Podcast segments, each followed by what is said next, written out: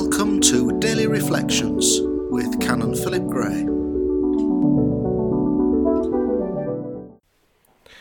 May the words that I speak and the words that you hear be in the name of God, who is Father, Son, and Holy Spirit. Amen.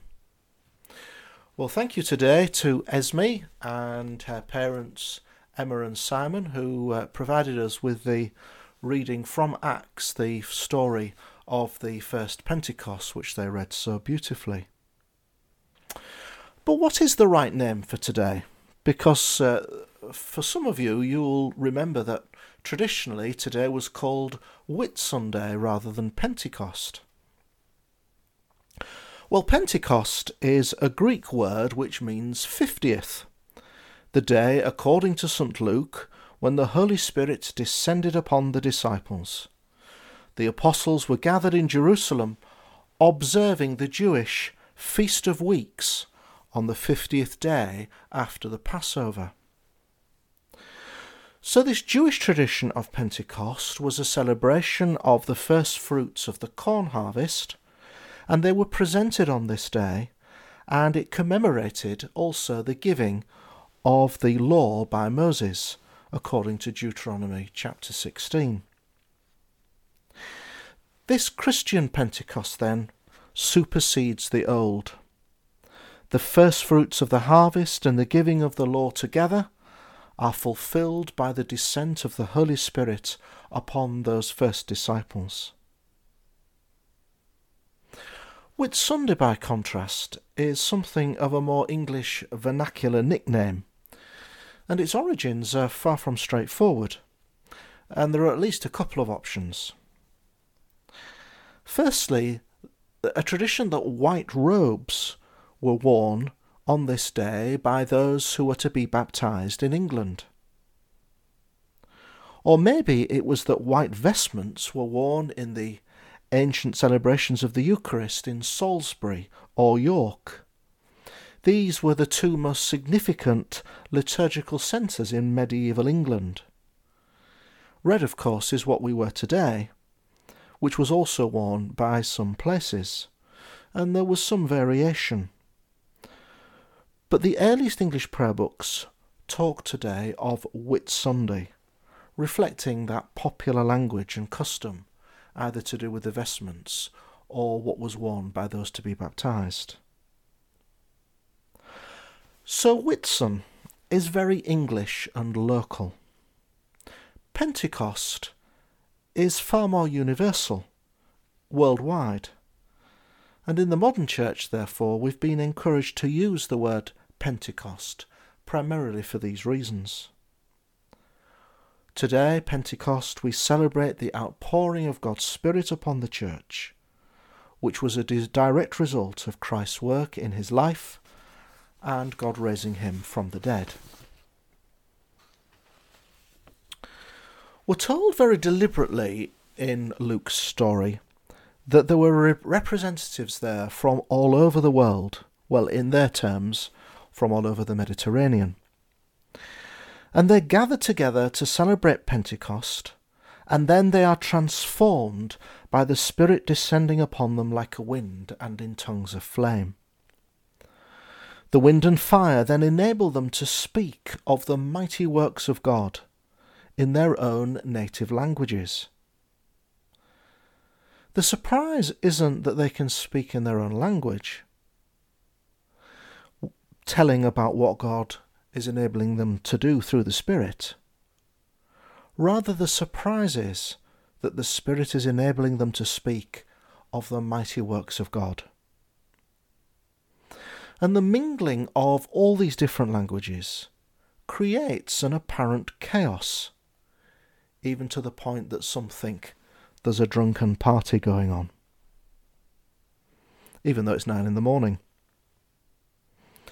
But this is the precursor to the Holy Spirit enabling the proclamation of the gospel in our native languages throughout the world. For the Spirit has not created babble. The Spirit here has created coherence and understanding.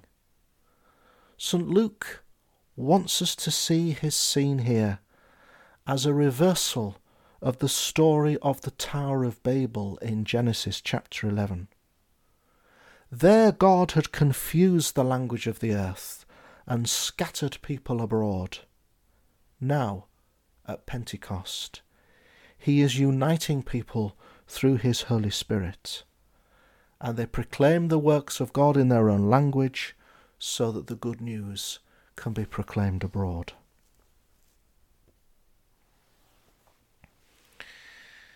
It makes us smile, doesn't it, when those apostles are compared to a drunken party at nine o'clock in the morning.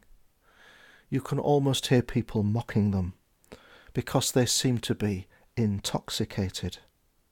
Of course, all mocking needs there to be a, just a hint of truth for the humour to be effective. And it's not the only time in Scripture where the Holy Spirit is likened to being drunk. In St. Paul's letter to the Ephesians, chapter 5, verse 8, he says, Do not be drunk, but be filled with the Holy Spirit.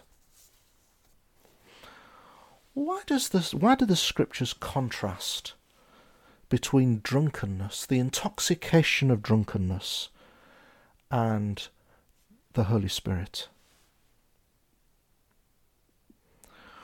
When we drink too much, certain things happen to us. Our state and our condition changes. Our behaviour too can change. It can be positive.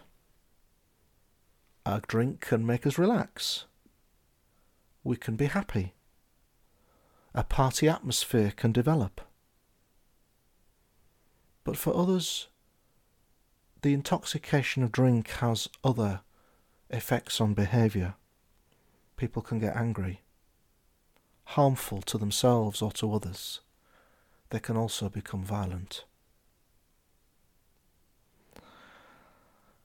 Alcohol reveals that we are unstable. Our character and our behaviour can easily be changed by external forces and influences to ourselves. The same is true of so many other things that come to us in life our health, a pandemic, the influence of friends or society, public events, and private events.